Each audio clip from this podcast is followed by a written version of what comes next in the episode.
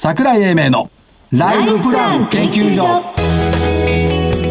この番組は証券コード3965株式会社キャピタルアセットプランニング。一般社団法人日本 IFA 協会の提供。東京証券取引所の講演でお送りします。こんにちは桜井英明です。そしてどっちかな日本 IFA 協会の正木明夫です。そしてアシスタントの飯村美希です。よろしくお願いします。よろしくお願いします。いいんだよ先に行って。え？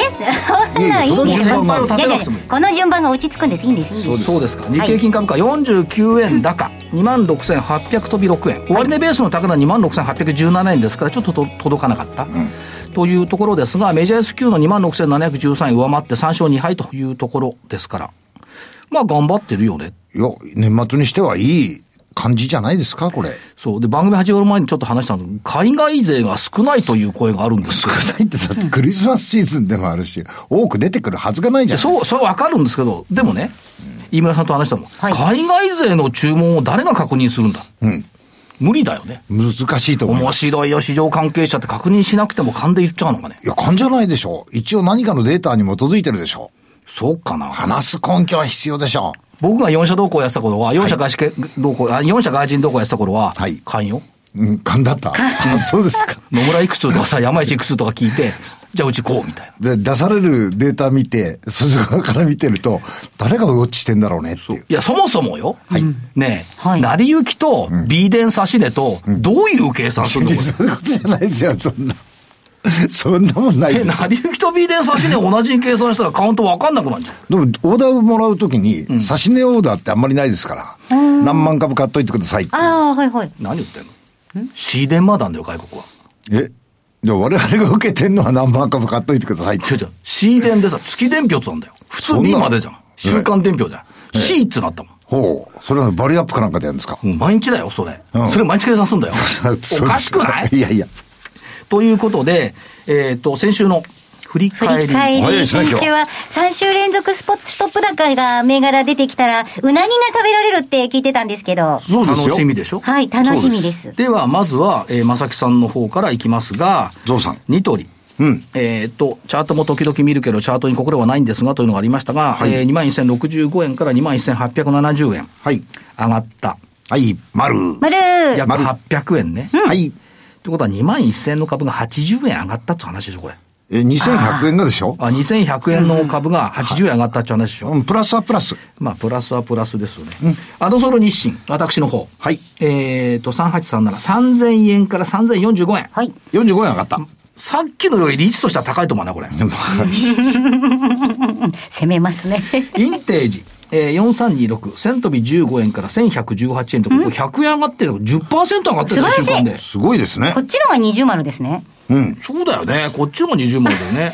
7034プロレロパートナーズ。はいこれはね、ヒヤッとしたのよ。うん。4250円から昨日3760円まで落っこって。そんなに？で、今日の終わりが4240円だから、罰は罰なんだけど、惜しい。残り10円まで。10円だけだったんだよね。うん。惜しい、罰。それから、えうるさいな。罰 PC、PCI。はい。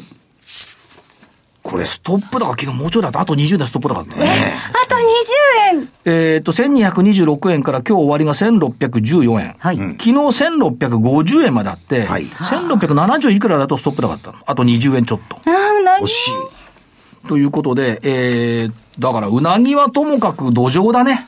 そうですね土壌ぐらいはまあいいじゃないですか。結構プラスだったんで、正木さんはちょっと土壌よろしいですうん土か壌いいでしょこれやっぱほら、驚きがあるじゃん。1228円がさ、1600円。あもうこれは土壌に値しますよ。じゃあ、やったうなぎはダメです。いいよ、駒形土壌でいいよ、じゃあ。はい。結ま構です。丸でいいや、丸で。結構です。丸よ、丸。丸は鳥でしょ。丸も土壌だよ、あそこは。あ、そうなの？何？行ったことないの？いや、ありますよ。何度か。あそこのだけど僕、丸い鍋に柳川しか食べないから。ちょ、ちょあそこの丸い鍋、ない。邪道邪道、あそこ丸い鍋食べなきゃ。おおあの尻尾と髭がね、歯に挟まるんだ わかります、わかります。わかるでしょ？はい。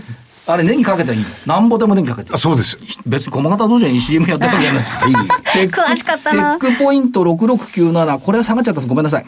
6697、750円から631円。えっ、と、商い薄いんで下がってしまいました。ということで、まあいいや。ニトリ丸だから勝ち。はい、結構です。ありがとうございます。土壌です。本日よろしくはい今日は、えっ、と、オールド銘柄ですが、水のスペシャリスト集団、6370、栗田工業。まあ、水全般ですね。えー水の装置も作ってるし、えー水に、えー浄化するたりなんかする時の薬品も作ってると。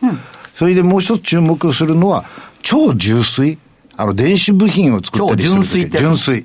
超純水。これを作ってる会社で、えー大変、あの、興味深いし、まあ、あんまり言いたかないんですけど、SDGs というのが言われてるんで、交換、将来的には水というのがテーマになってくるだろうというふうに思います。そうまさにね、SDGs なんです。えっ、とね、2年ぐらい前に IR やったことがあって、当時まだね、SDGs ってあんまり言われてない頃だったんですけども、あれはね、広報部長だったかな、SDGs ですね、目指してるのは、そうです。やっぱりね。その時断言してました。ああ、よかった。桜井さんにお褒めかな、これは。全然そうでしたね。コメントですね。あ結構です。私、4934プレミアアンチエイジング。はい。今日ストップ高なんだよな。いやいやいやいやいや。メイク落とし中心に主力ブランド、デュオ。メイクとこの顔のメイクですか？当たり前でしょ。他どこメイクするのよ。オールインワン化粧品。えー、カナデル。テレビ CM。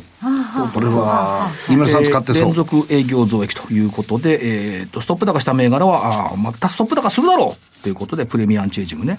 桜咲くプラス。首都圏中心の認可保育園運営中核。で、えっ、と、保育園特化型不動産ファンドもこれ面白そうだなと思ってます。UT グループ2146。製造業派遣ですよ、UT ね。そうですね。で、えっ、と、自動車が強いんですけども、半導体と電子部品向けが、やっぱ復調というところで、えー期待をしておきたいところですね。あと、今、い三つ。今3つ。三つ三つ。じゃあ四つ目。はいえー、ニューアートホールディングス、この間も言ったかな。あ、そうですね。アートの力で、えー社会に貢献する。昨日、白石会長とちょっと取材をしてたんですけども、やっぱブライダル、いいよねって言っていて、あとは、あの、草間弥生店もね、はいはいはい毎日出てますんで、えーそういったところで、えー期待をしたい。最後が、えっ、と、あ年末火曜日出てもらったのは宮崎のね、日本情報クリエイト4054。あはい。はい。これまあ不動産の IT 化っていうのをずっとやっているんですけども、やっぱりあの、すごいよね、宮崎、都城を中心で出てきてるっていうのは、ちょっと期待したいところです。以上5銘柄。はい。はい。で、えーっと、分かったよ、栗田工業なんで出てきたか。えー後で、今日のゲストの社名を聞くと分かると思います。はいでは、この後ゲストのご登場です。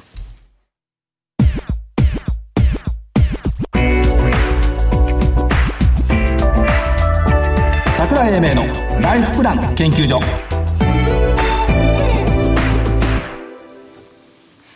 それでは本日のゲストをご紹介します。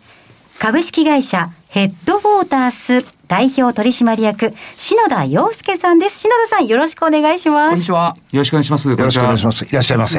しかし、ヘッドウォーターさんゲストでさ、注目銘柄栗田工業って舐めてるこれ。いやいや違います。この、ここ、深い心。理解してほしいな。ヘッドウォーターさん。日本語で。これね、源流って意味なんですよ。はい。源流とか最上流っていう。川の源。はい。っていうことですね。ということは、えっ、と、これ社長がまたかっこいいんだ。えっ、と、川は人生を豊かにしてくれる。はしかも裾野が広い。あ。あ海まで流れていってくれると、空気まできれいにしてくれる。あ。はい。ということで、まあ、源流というふうに社名を名付けて、おやりになってる業用ってのはどう考えたらいいですか？はい。我々のヘッドウォータースという社名なんですけど、え水の販売ではございませんそうですよね。はい。え我々のエンジニアのまあ集団ということで、はい。15年前に設立した会社でございまして、はい。で現在はですね、あの AI をとにかくあのいろんな企業の課題ですね、はい。これに対してどう使って、そのどう運用していくかというところを、かなりそのコンサルフェーズから入って、はい最終的な AI の実装までするという AI ソリューション事業というものを展開してます。ディープラーニングを活用して人工知能は飛躍飛躍的にせい、えっ、と、向上しました。これを実務的にどう使うかはい。っていうことをはい、日夜考えているとそういうことですね。いう会社さんですよね。はいで、えっ、と、やっぱり、これがすごいと思ったのは、社名、社員が確か70人ぐらい、はい。はい。全員エンジニアもうそうですね。ほぼほぼ全員エンジニアになりますね。まあももちろんその 財務経理もいるでしょうけど、ほぼ全員エンジニア、特に営業ってことではなくて、はい。そうすると、この間社長にお会いした時に伺ったのは、営業いなくてどうするんですかって言ったら、いや、ホームページに事例が載ってるから、それを見てくれるとお客さんが寄ってきてくれる。はい本当ですか？ええこの嘘みたいな本当の話でですね。そうみたいな本当あの、これなんかやっぱりかなり我々あの、昔から、えっと、いろんなことに結構チャレンジする会社なんで、はい。誰もやったことがないとか、我々しかできないってことは結構大好物で、はい。えーで、大体それやっても外れるんですけど、まあ、最近この人工知能とか AI のところはだいぶ早い時期から入って、はいで、他社がない最新の事例を作ったことによって、はい、あの、インターネットで検索すると、どうやらうちにたどり着いちゃうみたいで、はい。これはうちが求めたこともうやってるじゃないか。そういうことです。で、やってるんだったらやってるところにやってもらった方がはい安心だよねと。そういうことです。だから、事例がビジネスを作ってくれるって素晴らしいビジネスモデルですよね。いや、ここはいいですね。そうですね。はい。それ社長意図したわけでしょ？え、結構意図はちょっとしてました。ちょっとしてるちょっとしましたけど、意図通りにいったことは人生あんまりないんで、今回良かったなと思ってます。なるほど。で、えっ、と、そうするとエンジニアさんも、まあ技術者さんも、はいやっぱり方向としては自由にいろんな事業が仕掛けられるっていうそういうことですね。ですか？はい。我々やっぱりあの、エンジニアっていう仕事は、まあ、世の中でまあ、プログラムを組んだりとか、システムを開発するっていうことで、まあ、くくられがちなんですけど、本当はこの技術を使って、はい最終的に世の中を何か変えたりとか、よくしたいんですよね、みんなね。そうそうなんです、ええ世の中を良くするために技術を使うっていう人たちなので、何もプログラムを組むだけじゃなくて、新しいビジネスも考えてもいいし、新しい技術を使って、何かあの、誰かが喜ぶことを作り上げていけばいいという仕事なんで、そういったあの、あれですね、エンジニアの天井を外してあげて、エンジニアが自由に動けるような、はいそういったあの、環境を作るというところから、今に至る会社なので、エンジニアの集団として今、ほぼ、全エンジニアということでこう伝えてますね。だから、要するにその、はいえエンジニアさんが全てのビジネスの中心になるような、あ業界にしたいというのは社長の願い。そうですね。あの、基本的にはあの、今、おそらくあの、デジタルを使わない、はい。えーものっていうほど、ものを見ることの方が少ないぐらいで、ほとんどのことはやっぱりデジタルを使うということは、その根幹にはやっぱりエンジニアが関わっていくということなので、これがですね、やっぱり世の中の本来中枢の、あの、いろんなものを変えていく、価値のある存在がエンジニアという職業なんですけど、あまりその活動範囲をただプログラムを組むだけにしてしまうと、そのクリエイティブな仕事が、本来の価値を生み出さないんじゃないかということなので、我々はその本来のエンジニアの姿はどうかということを求めていきたいなと。追求していくと。はい。だから、え AI、例えば AI に限れば AI エンジンの周りにあるシステムごとソリューション解決してあげるよ、はいっていうことを御社は目指してるわけですよね。そうですね。はい。だから、いや、最先端で AI はこうやって研究してましたよ、はい研究開発系というわけではなくって、ね。はい。クライアントのその、AI 周りのところをどう解決してあげるのか、つまり、はい。お客さんの、まあ、企業の経営課題を解決するっていったところまで入っていくということですはい。よそうね。ね。はい。そうじゃないと、本当のシステムサービスってできないような気もするんですが、どうなんですか？そうなんです。あの、まあ、ここ数年やっぱり AI って単語がだいぶ一人歩きした部分もあるんじゃないかなと思ってまして、はい。で、世界中でいろんな大学とか企業の研究所とかでですね、いろんなあの、AI のアルゴリズムが研究されてきたわけなんですけど、これものすごくあの、そのおかげで日進月歩で素晴らしい AI が出てきたということはあるんですけど、最終的にはこれらの技術というのは、誰かを幸せにしてこそ初めて価値がはい。出るということを考えたときに、その研究開発で終わるとですね、あの、誰も幸せにしないで終わっちゃうんじゃないかっていうことがあって、はい。で、その、誰かが、その研究者ってやっぱりあんまりその、お客様に寄り添ってとか、人に寄り添って、えー使い勝手を良くしていくみたいなことあんまり好きな方いらっしゃらないんで、はい我々もとにかく徹底して、そのお客様に寄り添う。はい人に寄り添う、企業に寄り添うっていうことで、技術を、その最終的価値を生むところを我々が担っていければ、この AI っていうもの自体が、本当に最終的に人類を幸せにする大きな話ですけど、そういう未来があるんじゃないかなと思ってます。まあ今年、まあ業績面からいくと、今年、まあコロナっていうのはありましたけども、はいまあ12月期の業績予想を見ていると増収増益見通し、はい。変えてないといったところもありますし、はい今頑張っているということと、あと人材面の採用面見てたら、はい。このキーワードいいなと思って、こんな人来てほしいっていうのがね、はいえっ、と、 Stay hungry, stay foolish。はい。 Stay foolish。はい。おお。だから、そういう人たちが来てちょうだいよ。そうですね。つまり上向いて無限大に力発揮してねっていうことをおっしゃってるわけですよね。そうですね。やはり、あの、既存の価値観から外れると、フーリッシュになっちゃうんですけど、はいあの、世の中でもそういうものがないと、改革的なものって起きないですから、はい。だから、エンジニアの技術を使って、ある一面、常識から外れたバカな奴らの集団であり続けたいなと。もともと我々、あの、すごいあの、雑草みたいな人間が、雑草みたいな言ってると、うちの社員に失礼ですけど。怒られちゃう えっと、そういうあの、えっと、そういうエンジニアたちが集まって、はい、一芸には秀でてるけど、完璧じゃないよっていうのが集まって、ええ、その技術を組み合わせて、で、ただその、チャレンジャー精神だけを持って、ここまで来た会社なので、これが我々の強みでもあると思ってますから、それを失わないような人が来てくれるといいなと。だここで言ってる社長、フーリッシュっていうのは熱いっていう意味でしょうね。そうですね。そういうことですね。はい。あとですね、そのさっきからちょっと言いました経営課題の解決。はい。AI 周りのビジネスソリューションが御社は中核です。はい。で、経営課題の解決を根本としたサービスっていうのが、実はこれが実務型の方です。はい。そうするとマーケットが時折間違うのは、はい。どうも、その、研究開発型企業じゃないか。はい。っていう。じゃあそうじゃなくて、やっぱ実務企業の方で、はい。これが収益化されてるんだよっていうことが、はい。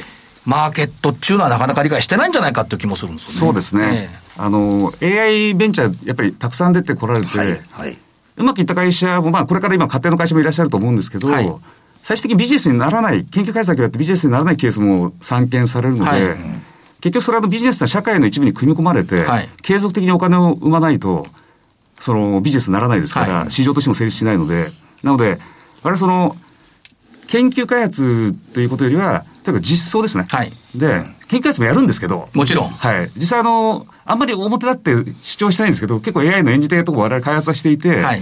で、これはこれでやるんですけど、はい、それを前面に押し出して我々はその、インテリジェンスある会社ですよっていうことよりは、ええ、あの、もう使えるもんだったら世界中で一番今いい AI 使えばいいじゃんと。はい。普通の AI 別に使わなくてもいいじゃんというところもあって、それを使うことがお客さんにとって一番いいから、社会が一番早く良くなるんで、うん。あの、シェアリングエコノミーではないですけど、あの、みんなでシェアして、あるいは技術とか、人類の資産を。で、誰かが早く幸せになるようにするという、この実装するということですね、うん、社会に。これを我々のビジネスの根幹にしているので、ここがお金を生みますし、最終的にはやはりその、AI っていうのは、こう、特別なもんじゃなくて、インターネットとかモバイルみたいに、誰かが簡単に使えるようになるものなので、もうこうなった時に、あの、AI、AI っていう単語って消えていくと思うんですよね。当たり前のものになっていく。はい。はい、で、社会実装してどんな価値を生み出したのっていうことが大事で、インターネット上にある、要はアマゾンとかグーグルとかっていうのは、もうインターネットみたいな話は誰もしないんですけど、はい、その上に乗ってビジネスを作ったアマゾンやグーグルの話は皆さんされるように、はい、最終的には AI をどう使って人を幸せにしたかっていうことを極めた会社が、この AI っていうプラットフォームの上で最後に残る企業じゃないかなと思ってます。社長面白いですね。つまり、アップルも、はい、えー、アマゾンも、はいインターネットなんか開発してないよねって話ですよね。はい、そういうことです。だけど、インターネットを使って今は、はい、アップルなんか20、200兆円の時価総額って、はいはい、つまり実例として実務として、どれだけ役に立てるかを目指す方がやっぱり重要じゃないかってことですよね。はい、おっしゃる通りです。そう考えていくと、まあ、マーケットってね、どうもね、先端技術ばっかりこう目がいくの。はい。とは目先の収益は先端技術っていうのは、やっぱ生んでくれない部分って多いと思うんですよ。だからやっぱり実例を、こう事例を作っていった結果、はいはい、たどり着くのは御社のホームページっていうことになるわけですそういうことでございます。はい。そうだね。実装実、実装実用が利益を生んでくるということになればね。だからそういう意味で、あの、おやりになっていることは、はい、実は、その実務としては最先端だってことですよね。そうですね。我々あの、なんだかんだ言いながら、AI の事業も6年以上やってるので、はい、あの、AI 関連の、その、ベンチャー界隈の中ではかなり新生だと思うんですね。はい。なので、新生でしかも研究開発から入ってないんで、事例が山ほどあるんですよ。はい。なので、この面ではおそらく日本ではかなりトップクラスの実例を持ってるので、はい、本当にやりたい、本当に自社に実装したいというときに、我々よりうまくできる会社はあまりないんじゃないかなと思いますね。ということでいくと、はい、まあもう一つはその、やっぱりあの、一気通貨に多分やってると思うんですね。はい、その、導入だけじゃなくて、はい、運用、これ必要だと思うんですよ、これも一緒にやってるっていうことは、現場の声をやっぱり聞いているってことですよね。はい、おっしゃるです。現場のニーズに即した運用を提供できるようになってる。はい。それが求められてるっていうことでしょうね。そういうことですね。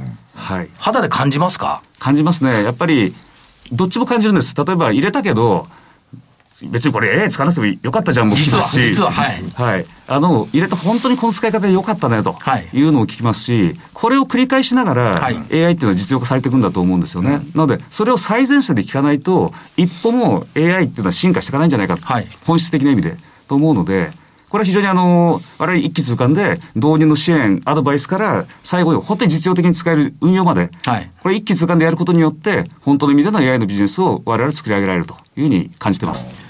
あの、LTS っていう会社の川島社長がよくおっしゃってたのが、はい、いや、DX みんなやってるんだけど、野良ロボットが多いんだよね。野良ロボット多いです。はい。だから、これ今、野良 AI だってそのせいできちゃうかもしれないですよね。だから御社の使命は野良 AI を出さないことってことですよね。そうですね。はい。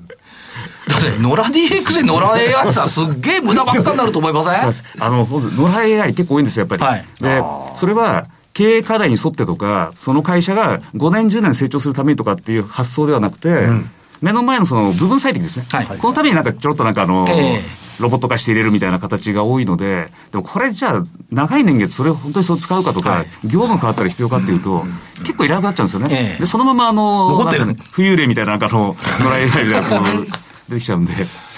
これはちょっと我々なんとか撲滅して。撲滅して、本当に役に立つものを事例として、どんどんどんどん残していきましょうということですよね。はい、まあ、ここからが本領発揮ということですけども、社長、投資家に一言メッセージ頂戴できれば。はい。えっ、ー、と、間違いなく、この AI っていうものは、世の中の必要不可欠なものになっていくと考えてます。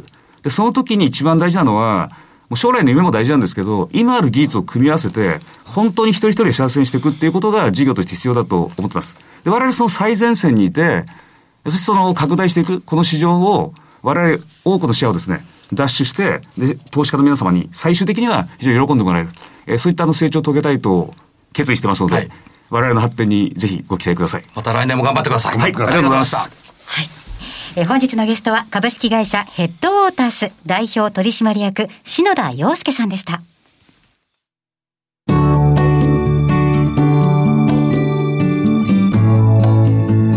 今週のライフスイート。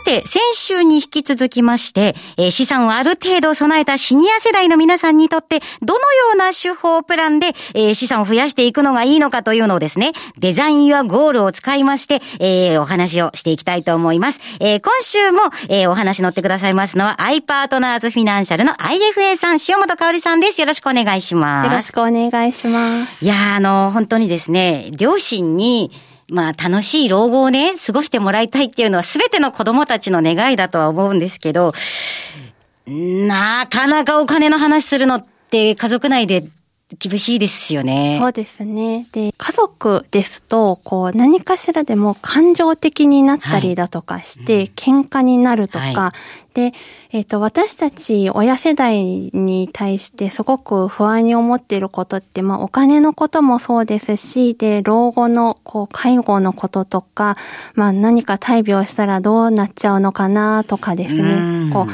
不安なことばっかりなわけですけれども、はい、まあ、私もそうなんですが、はい、あの、家族で会話をすると、本当にうまくいかないことが多くて、、うん、で、まあ、先ほども言ったように感情的になってしまって、はい、ついつい言い過ぎてしまったりとかですね、親は親で、こう何かしらでこう思い込んで物を言ったりとかっていうことがとっても多くって、話が平行線になって何も進まないっていうことがすごく多いんだと思います。お金の相談だとか、健康の相談だとか、そういったまあ将来のことを考える、まあプランニングをするときにはですね、ぜひ、あの、第三者の方が入って相談をするべきだと思いますね。そうですね。はい、なんか私もあの、親からですね、あの、将来はよろしくねとだけ言われてるんですけど、そんな自分のことでも手一杯なのにっていうのもありますし、ここで、いや、自分でちゃんと IFA さんとか相談行こうよとか、なんで自分でやらないのとかって言っちゃうと、お前は親が大事じゃないのかとか、そういう感情が結構入り乱れてしまいますので、はい、やっぱりこう、冷静に第三者にお願いするっていうのは、大きな一歩ですよね。そうだと思います。今は、あの、先週お話ししたゴールベースプランとかっていう、こう、ことが、こう、なんて言うんでしょうかね、こう、運用の世界だとかでも知られるようになってきていて、で、そういったプランニングをしてくれるデザインユアゴールのようなツールもありますけれども、15年前、例えば私の親が、えー、ちょうど15年前にこう退職したんですけれど、はい、その時にはこういった考え方ってって日本にはまだまだ根付いてなかったんですよね。はい、あの時に今このデザインやゴールのようなものを使ってプランニングができたらなとか、まあ、だいぶ解消できてたのになっていうのはすごい思うんですよね。塩本さんの実感としてある、実感ですね。ですよね。本当に思いますね。はい。はい、しかも、まあ、現役世代っていうのは、まあ、資産をなんとか頑張れば蓄えていける世界ですけど、ただ、やっぱり退職しましたってなったら、そこからってなかなか難しいじゃないですか。そうですね。で、はい、貯金だけが頼りになってくるじゃないですか。うん、そう、ね、いった時にやっぱり、えっ、ー、と、アドバイザーがいないと心配ですよね。そうですね。60歳って言っても、65歳って言っても、その後の人生30年とかってある可能性がありますから、はい、その30年をどう生き抜くかっていうことを考えるのとっても大事だと思いますね。はい。はい、あの、運用しながら取り崩していかなきゃいけないからこそ、やっぱりアドバイザーが大切になってきますよね。そうですね。自分一人ではちょっと難しいですからね。はい。はい、ありがとうございます。来週もどうぞよろしくお願いいたします。はい、よろしくお願いします。それでは、ここでお知らせです。株式会社キャピタルアセットプランニングは、金融機関に最先端のシステムを提供しております。証券コードは3965-39老後。フィンテックにより日本人の豊かな老後と円滑な相続、事業承継を創造することをミッションとしております。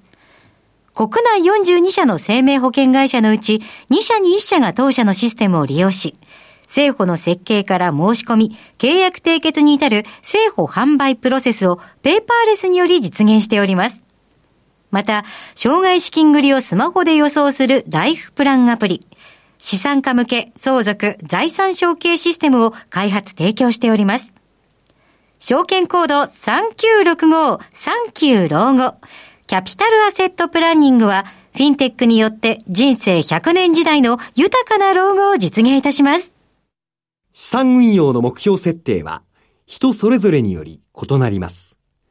個々の目標達成のために、独立、中立な立場から専門性を生かしたアドバイスをするのが、金融商品仲介業 IFA です。一般社団法人日本 IFA 協会は、企業 IR 情報を資産運用に有効活用していただくため、協賛企業のご支援のもと、この番組に協力しております。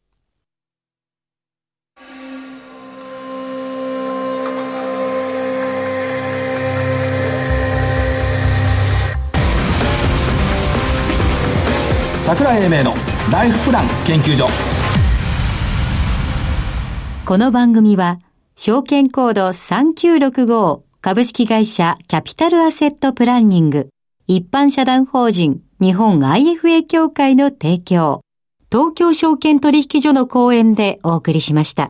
なお、この番組は投資その他の行動を勧誘するものではありません。投資にかかる最終決定はご自身の判断で行っていただきますようお願いいたします。はい。ということで、ちょっとよろしいですか、ね、はい、私お知らせさせてください。はい、えー、JPX アカデミーからのお知らせです。えー、資産形成に DC プランを活用して楽々資産形成を12月9日にリリースしました。JPX の公式 YouTube チャンネルでご覧いただけます。えー、今回は IFA と SBI ベネフィットなどが共同して資産形成を応援する企画です。えー、厚生年金基金加入企業であれば、どなたでも利用可能で、1人から加入可能です。社員によし、経営者によし、会社によし、三方よしの資産形成プランをぜひご覧いただきたいと思います。経営者の方も必見です。以上お知らせでした。ありがとうございます。はい。ヘッドウォーターさん、いい名前でしたね。いい名前です。あのですね、私宣言しておきたいんですけど、はい、来週何月何日か知ってる？え、えっと、12月24日でしょ？何の日か知ってる？あクリスマスでしょ？違うよ。私の誕生日の前の日だよ。あ、それ知って前夜祭、前夜祭、前夜祭。だからさっき、うん、土壌はゲットしたじゃん。はい。来週何ゲットさせてくれるかな？楽しみですねこの中から？いやいやいや来週なんかプレゼント持ってきてくれない？またストップ？いやストップだから出たらなんかプレゼントくれる？いいでしょ。よし。ステーキね。お。シャトーブリアンかな？ああいいですね。菅さんのように。たちは食べるものしか興味がないのかで時間がないんで、えーと、本日この辺りで失礼いたします、えー、桜井英明そして？正木明夫。そして？アシスタントの井村美樹でした。それでは来週この時間までごきげんよう